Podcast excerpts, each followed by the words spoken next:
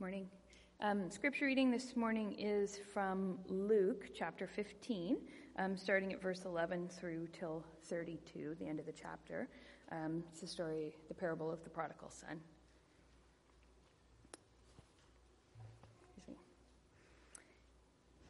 The he at the beginning of this is Jesus.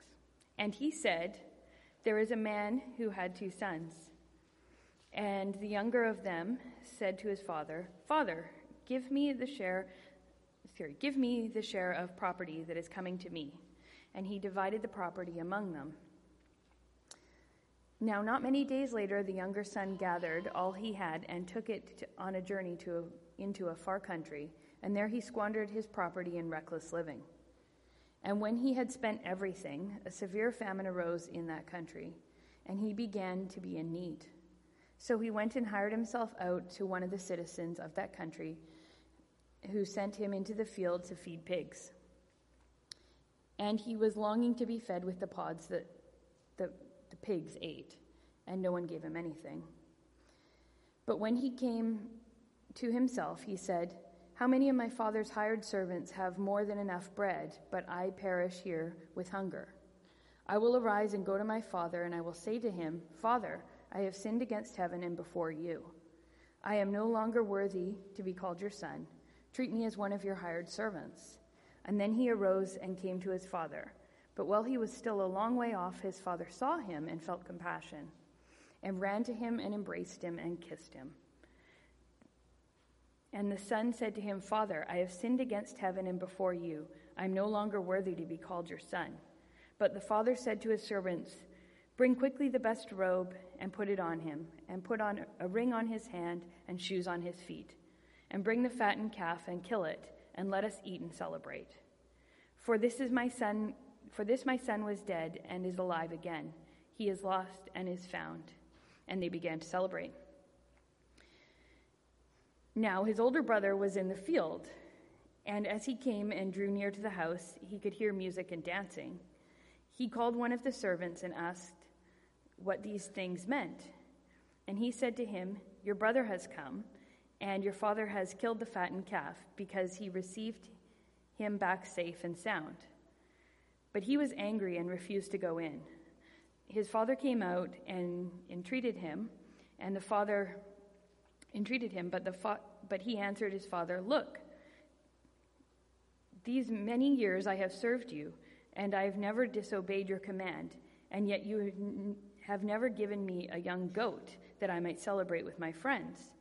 But when this son of yours come, came, sorry, uh, who has devoured your property with prostitutes, you killed the fattened calf for him. And he said to him, Son, you are always with me, and all that is mine is yours. But this is fitting to celebrate and to be glad, for your brother was dead and is alive. He was lost and is found. So word of the Lord.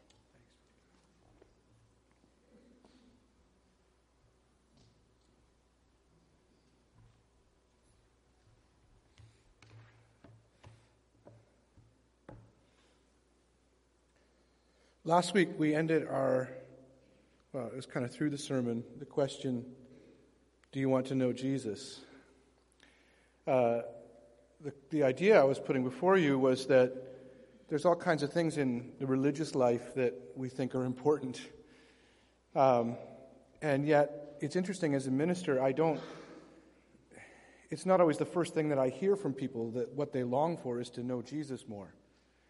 It's, it's most often more immediate things, you know, in our lives, stuff, stuff in our family or work or some of the absences we feel. And so, as we start this two week look at the story of the prodigal son, so titled, maybe should be called the story of the loving father instead. The titles aren't in Scripture. Um, I want you to kind of hold that question in your head Do I want to know Jesus Christ? It's interesting, I was listening to uh, one of my more favorite musicians, um, and this was from a few years ago. He's one of these musicians that almost every album seems to be a live album because that's where he's at his best. And, uh, and one of the songs, and they're typically like 8, 9, 13 minutes long, lots of instrumental stuff.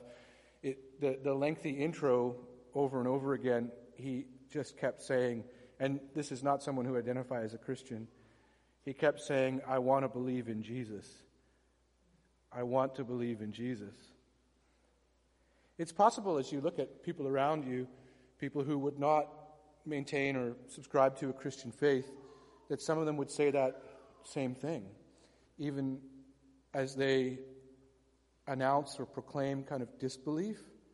And sometimes religious communities can think, like, why don't more people believe? It is possible that some people would like to. In fact, old Christian writers, spiritual writers, say this is the beginning of faith the desire to believe. So, we're going to look at this story within this frame of Jesus Christ moving to the cross. And that's the kind of posture I want us to be in, or mindset, that this, this season of Lent, we have all the things that are going on in our lives. I'm really happy that the spring appears to be here because it's just much easier to ride your bike not in snow. And I'm excited about all the things that spring brings, but I pray in my mind that I will be reflecting that as I'm taking up all the activities of my life, Jesus Christ is heading towards the cross.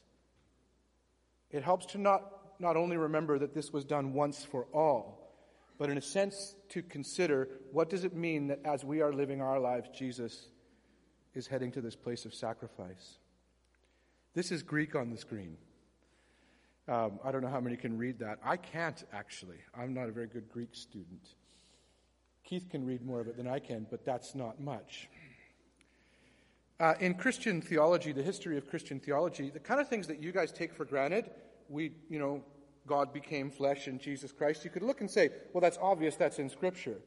But it took many, many people speaking through many, many years to kind of uh, flush out some of this theology. As early as the second century, so 100 and whatever, the church was really beginning to, to draw out this idea that God became flesh. So you have here in these Greek terms, Greek being the language of the New Testament, God appearing as a man, God in the flesh, and then a concept like the blood of God. What does the blood of God mean? Is it only metaphor? How could an eternal being have flesh and blood? And then Latin. Somebody can read that. It's a little bit easier but you can't really get it, can you? It's incomprehensible. I think it says that in there. Oh, yeah, you can kind of kind of see that. And how about that one? So you can leave here this this afternoon after we're done, and you can say, "I learned Greek and Latin," but you didn't really. You saw it. It's different. So this is now later on Irenaeus outlining these principles. The invisible was made visible and the incomprehensible comprehensible, and the impassible passible. Now, this is Christian theology at its best, being worked out so that by the time you came along, people just said, well, God became flesh, here's what this means here. But take, a, take those two words, the impassible became passible. What does that mean? It means that the God of all eternity, who by definition, if that's God, would seem to not be able to suffer, right? How could God suffer? That's what that, those two words mean. The impassible, passible. The one who we can't comprehend would ever suffer, suffered. And then this beautiful, a little bit wordy, but just beautiful. This is the second longer Latin portion. Creation shudders and astonished says, How, pray, can this new mystery be? The judge is judged and has been put to rest. The invisible is seen and does not blush. The incomprehensible is comprehended and does not consider it improper. The immeasurable is measured and does not resist. And we pick up that idea that I mentioned. The impassible suffers and does not take revenge the immortal dies and says no word in reply. The question that this is answering is how far does God go? And theology goes to great lengths, many brilliant people through years and centuries speaking, taking the text, arguing with one another, coming to different conclusions, with the Christian church following this particular thread. How far does God go? So I can give you those theological explanations. I don't know how much you like them. They're necessary and they're good. So I don't put one against the other, but Jesus tells a story. And if you listen, you'll hear some of these same themes. The question how far does God go from his own identity, from his status? So, in the, in the story of the prodigal son, as I say, perhaps misnamed, it maybe should be called the story of the loving father. Jesus doesn't give it a title, he just tells the story. One title you could play with is The Son of God in the Far Country. I think it's verse 13 of this chapter that says that that younger son, he took all that property, his inheritance, and he went off into a far country. And theologians have used that phrase, those who study Scripture, and this is not something you're that familiar with, so let me either remind some of you of it or tell some of you it for, for the first time. In Christian history, like the parables are not allegory. It's not like one thing matches up to be exactly another, right? You can see yourself in various characters in this story. We hope to reflect the kind of love that the Father shows here, but many times we are the younger son, right? And actually, most people in churches, you're actually closer to the older brother. That's the one we're wrestling with. So it's not to say this is the entirety of the truth of the story, but good Christian theologians have said there is a degree to which Jesus Christ is the younger son. Why? Because he went to a far country. He denied that which was his. Now, they are not saying he is the younger son in this rejection of the father. Not at all. But if you think of how far that younger son went from the father, the distance that Jesus Christ traveled from who he truly was to take on sin is much further. And if that image causes you offense, you need to do a little bit more thinking and praying and reading. He who knew no sin became sin. He went a lot further than that younger son did. But not to squander things for his own appetites, but rather to take on the sin of the world. How far did Jesus Christ go? Is the question, and the story helps you to understand some of this. You can see Jesus in the younger son. You can certainly see Jesus Christ in the Father, obviously. If you have seen me, you have seen the Father, Jesus says. The love of Jesus Christ is that same love as the Father in this story. You should struggle to see Jesus Christ in the older brother. And that's a tough thing for church people to come to terms with. I suppose there's a way, but I won't speak about it this morning. The younger son is what we want to look at this morning, and next week we'll look at the older brother. We don't have to go through all the details of the story, right? You guys know this story. Thanks be to God. This is a story that actually, though many people have no Christian narrative in our world, particularly the West Coast where we live, like no Christian narrative whatsoever. Remember, I told you about, I have in my office from um, Schloss Mittersill in Austria, images of uh, the communion, bread and cup that, are, that were in a chapel there, and I love them so much I bought some reproductions of them and then had them mounted in, their, in my office. And when I took them to, it was a frame place that used to be right across the street from Lions Gate Hospital. I took them there, and the really great, capable, he's an artist too, this is what's the most interesting. But anyway, he said, What is this? It looks like a hunk of bread and a chalice. Why would you Maybe he was just joking around with me. I don't know. I have to think that. How could you know art? With no kind of Christian narrative at all in our culture, this is a story that some people have still heard. And it's a story that is told over and over again in very many different ways. For those who've ever watched the show Kim's Convenience on CBC, the actual play Kim's Convenience is a little more dark or a little more heavy than the, just the comedy show, but it is a kind of retelling of the story of the prodigal son. In this case, with a father who's much more conflicted than this father. So you know the story. I don't have to go through all the details. You know because many Christian ministers have told you before, maybe with a more thundering voice, that son says to his dad, I wish you were dead. Right? You've heard those sermons. He does say that. Give me what is mine. And this is what you would get at the end of the father's life, not while he's living. And you've heard that it's astounding that the father would be willing to do this. This is a father that many of you would say, and I won't look around, you know, if that son was a son of mine. And you would judge this father for such extravagant, dangerous love. And maybe it wasn't love. Maybe you believe in something like tough love. I don't really. My Lord Jesus loves.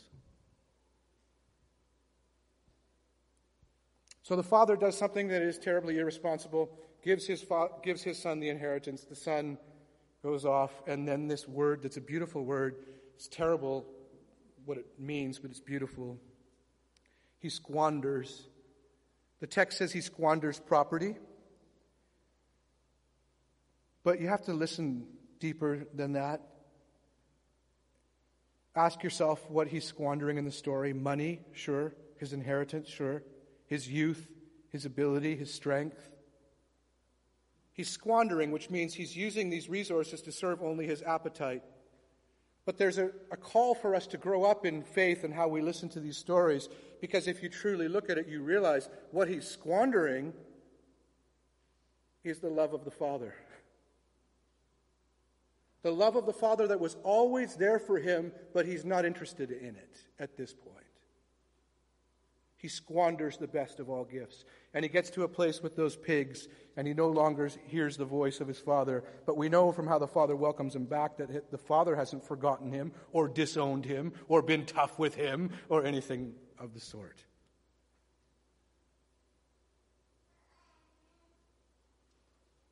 The young man comes to his senses and returns, and he is welcomed.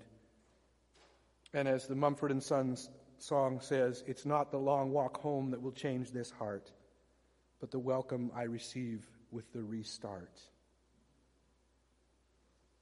The son is changed not by his need and some kind of repentance, though it's actually not repentance you see there. It's just, I don't have anything left, I'll go back. He has a rehearsal, a speech rehearsed, but he doesn't get to give it. Jesus tells this story in the context of an accusation that we spoke about last week. At the beginning of Luke chapter 15, we have this accusation from Pharisees and scribes, like religious people, uh, that Jesus, he's, he's welcoming sinners and he's eating with them. And as you often get in the Gospels, Jesus knew their accusation. They may have said it out loud, but even when they didn't, he knew what was in their heart. You also are good at this too. When someone's accusing you in that kind of way, they don't need to w- use words. You can just look at their face. And these Pharisees and scribes are judging him for welcoming sinners. And in reaction to that, in response to that, he tells three stories, right? Lost coin, lost sheep, lost son, and this is the biggest one. We've said that our threads through the Lenten series are these four. Jesus takes our place as judge, which is a grace, because when we try to be judge over our lives and other people and this world, we cause great damage to ourselves and others, and it's a painful exercise. He takes the place of judge, he takes the place of sinners. He suffers and is crucified, and he does all of these three things before God. A professor of Keith's at, Bible school uh, used to have a kind of a construction for how religious systems can work, and he's obviously thinking particularly of Christian religious systems. He says it's often believe, behave, belong. And some of you could be like, yeah, that's kind of how religious things seem to work.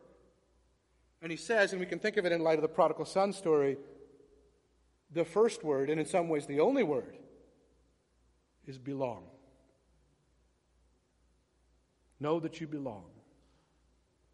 God has loved you.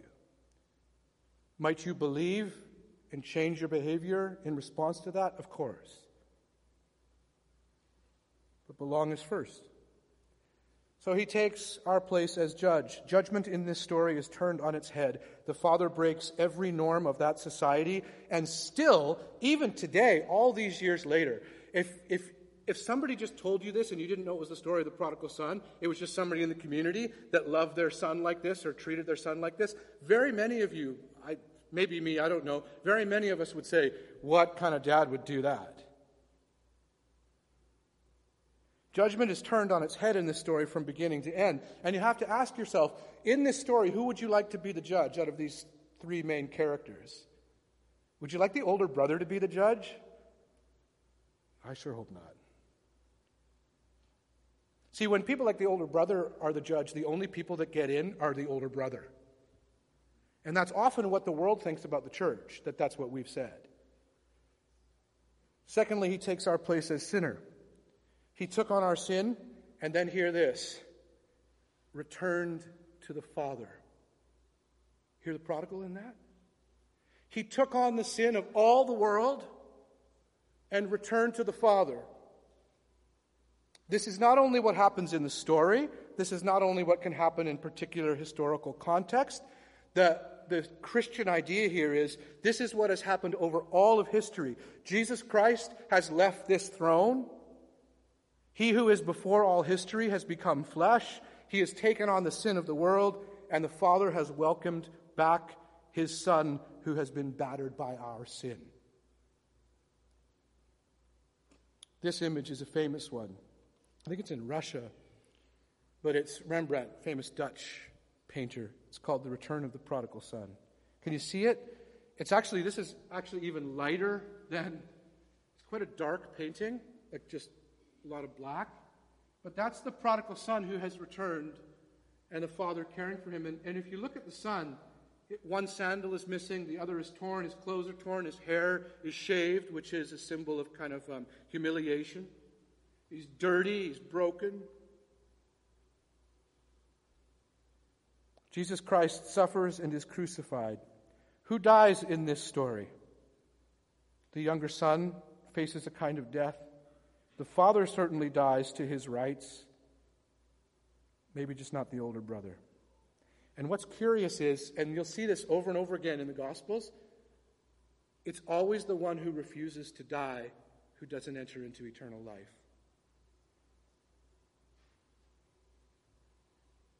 The love of the Father says, You are free to leave home.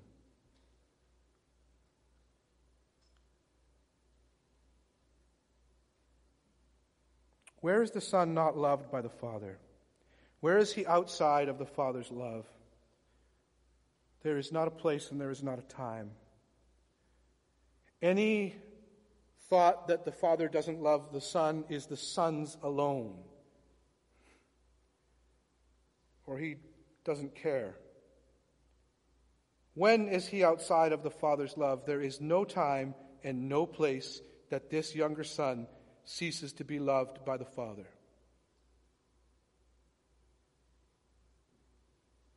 A commentary I was reading on this picks up a line that God speaks about Jesus. You know this? There's seen at the baptism at Jesus' baptism that is in some way similar to transfiguration. There's a voice of God that comes. So it's kind of playing with those words, but putting them in this story. The Father says to the Son, You are my beloved Son, on whom my favor rests.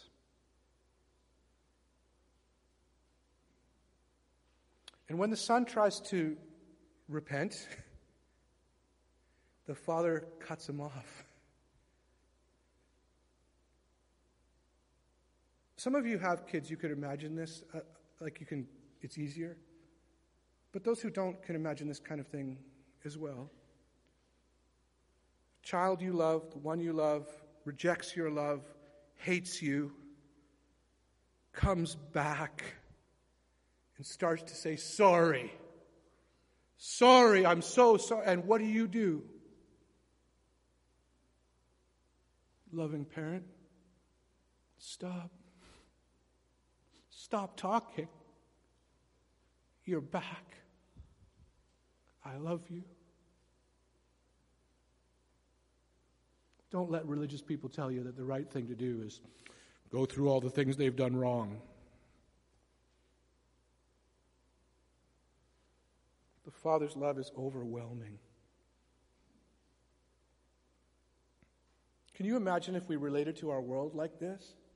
Where instead of thinking that the religious enterprise, the idea, see, we've twisted the idea of what salt and light means as well. When you read about salt and light and the actual, like we did a couple weeks ago when we talked about wives submit to your husbands, and we didn't kind of, the verse before, which is in often another section in how we divide our scripture, right, says, submit to one another out of reverence for Christ. So you can't turn that other verse into one that is hierarchical.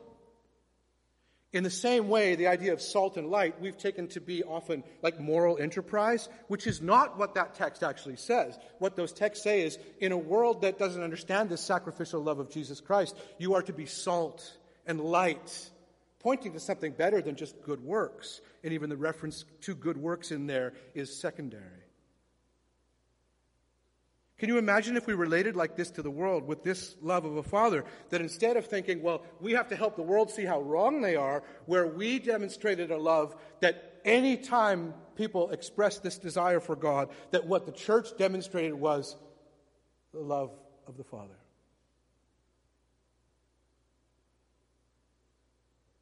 Our evangelism has to mature. We have, for many years, even centuries, often spoken about evangelism in a way that's like if we can help people to see that they're sinners, then they'll respond. And then that's the route we've taken, and it's been effective. But it's not going to be effective in the next days and years.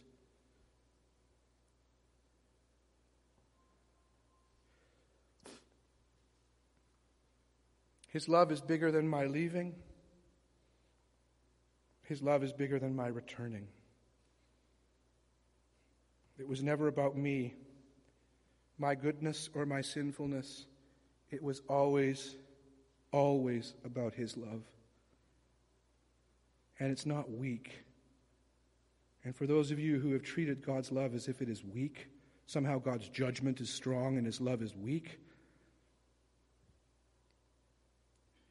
I invite you to grow up.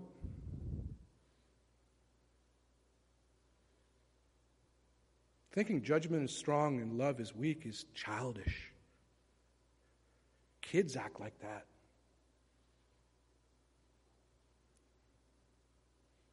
His judgment is entirely contained within his love. This is his judgment the cross.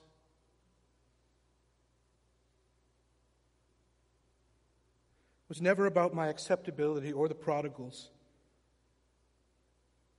prepare your heart for in Lent is not about somehow taking up spiritual disciplines and, you know, I'm not going to drink coffee for six weeks and I welcome you to give things away for Lent. It can, it can pique your attention to what Christ is doing.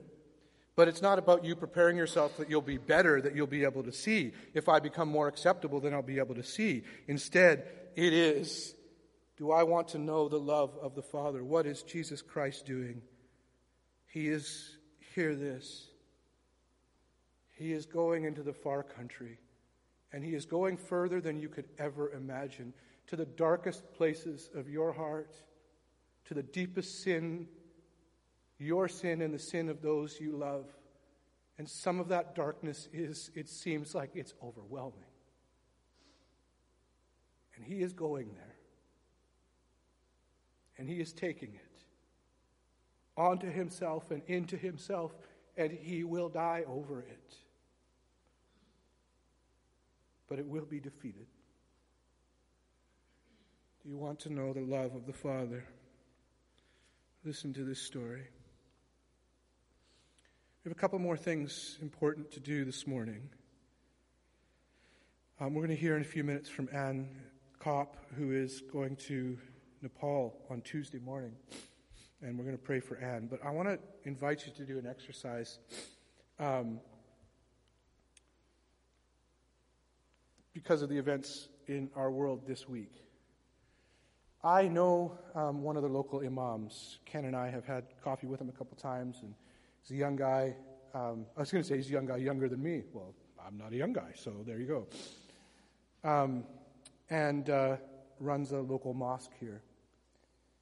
And I've put some blank little stock paper in your bulletins, and there's pens that the ushers have if you don't have one. I'm going to invite you to do something. You don't have to do it, and if you're offended by this, just don't tell me.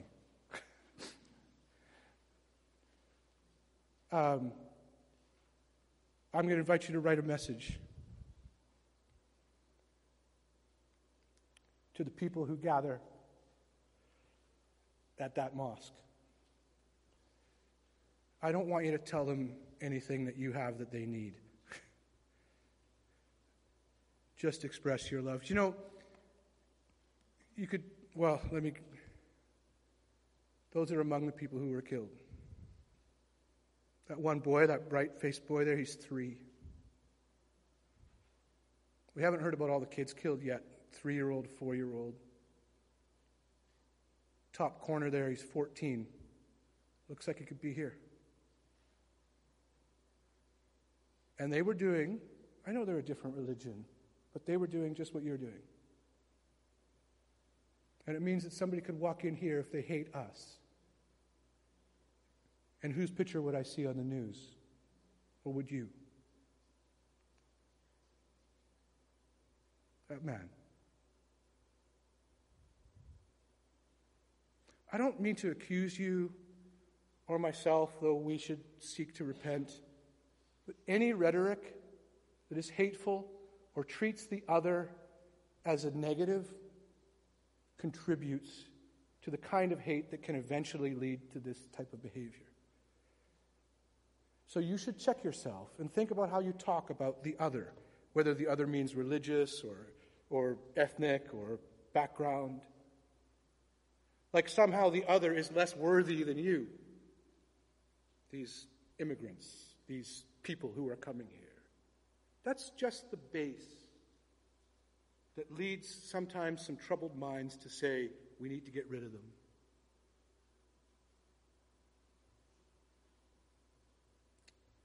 So go before God and pray about that. How have you thought that even?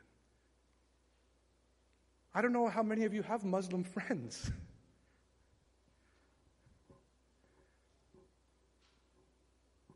So, positively, sorry that was a bit negative, but still think we need to do it. Positively, you can do this beautiful thing. You can write a message. I've given some samples, but don't let me dictate it. Our prayers are with you. I'll be praying for you. You could simply write that and put your name, first name. Just put your first name. I pray blessing and peace for you as you pray for those in New Zealand. May you know peace and love, not fear and hatred. We pray for you as you gather after these recent hateful attacks. This happened in New Zealand. It might as well have been Canada, and it has happened in Canada to smaller scale. So there are people who are gathering who would gather to some degree thinking, I wonder if this would happen to us. So we're going to take a few minutes and do that. And I'll call Anne up in a few minutes to share with us, and then we'll pray for Anne. Let me pray. I'll pray for the offering as well. And so, what you can do is it'll be tougher for the people who the offering comes first, so maybe we'll just wait a little minute for the offering. Um, take your slip of paper if you filled it out. And please, you don't have to. If you think, what is Todd doing? This is not, then don't fill it out. uh, but if you do, then just put it in the offering bag with the offering. Let's pray. So, Lord God, we offer to you, it's actually quite a beautiful thing, I suppose, Lord. We offer to you not only the gifts that you've given us, asking that you would bless the work of this church and other churches, but we offer back to you this little exercise. We know that all of those people, every single one of those people, you love exactly the same amount as you love us, not a tiny bit less. Forgive us for how our own thoughts and sometimes speech can contribute to fear or misunderstanding. And help us to know that our Christian faith calls us to love. Bless this offering, the whole of it. In Jesus' name, amen.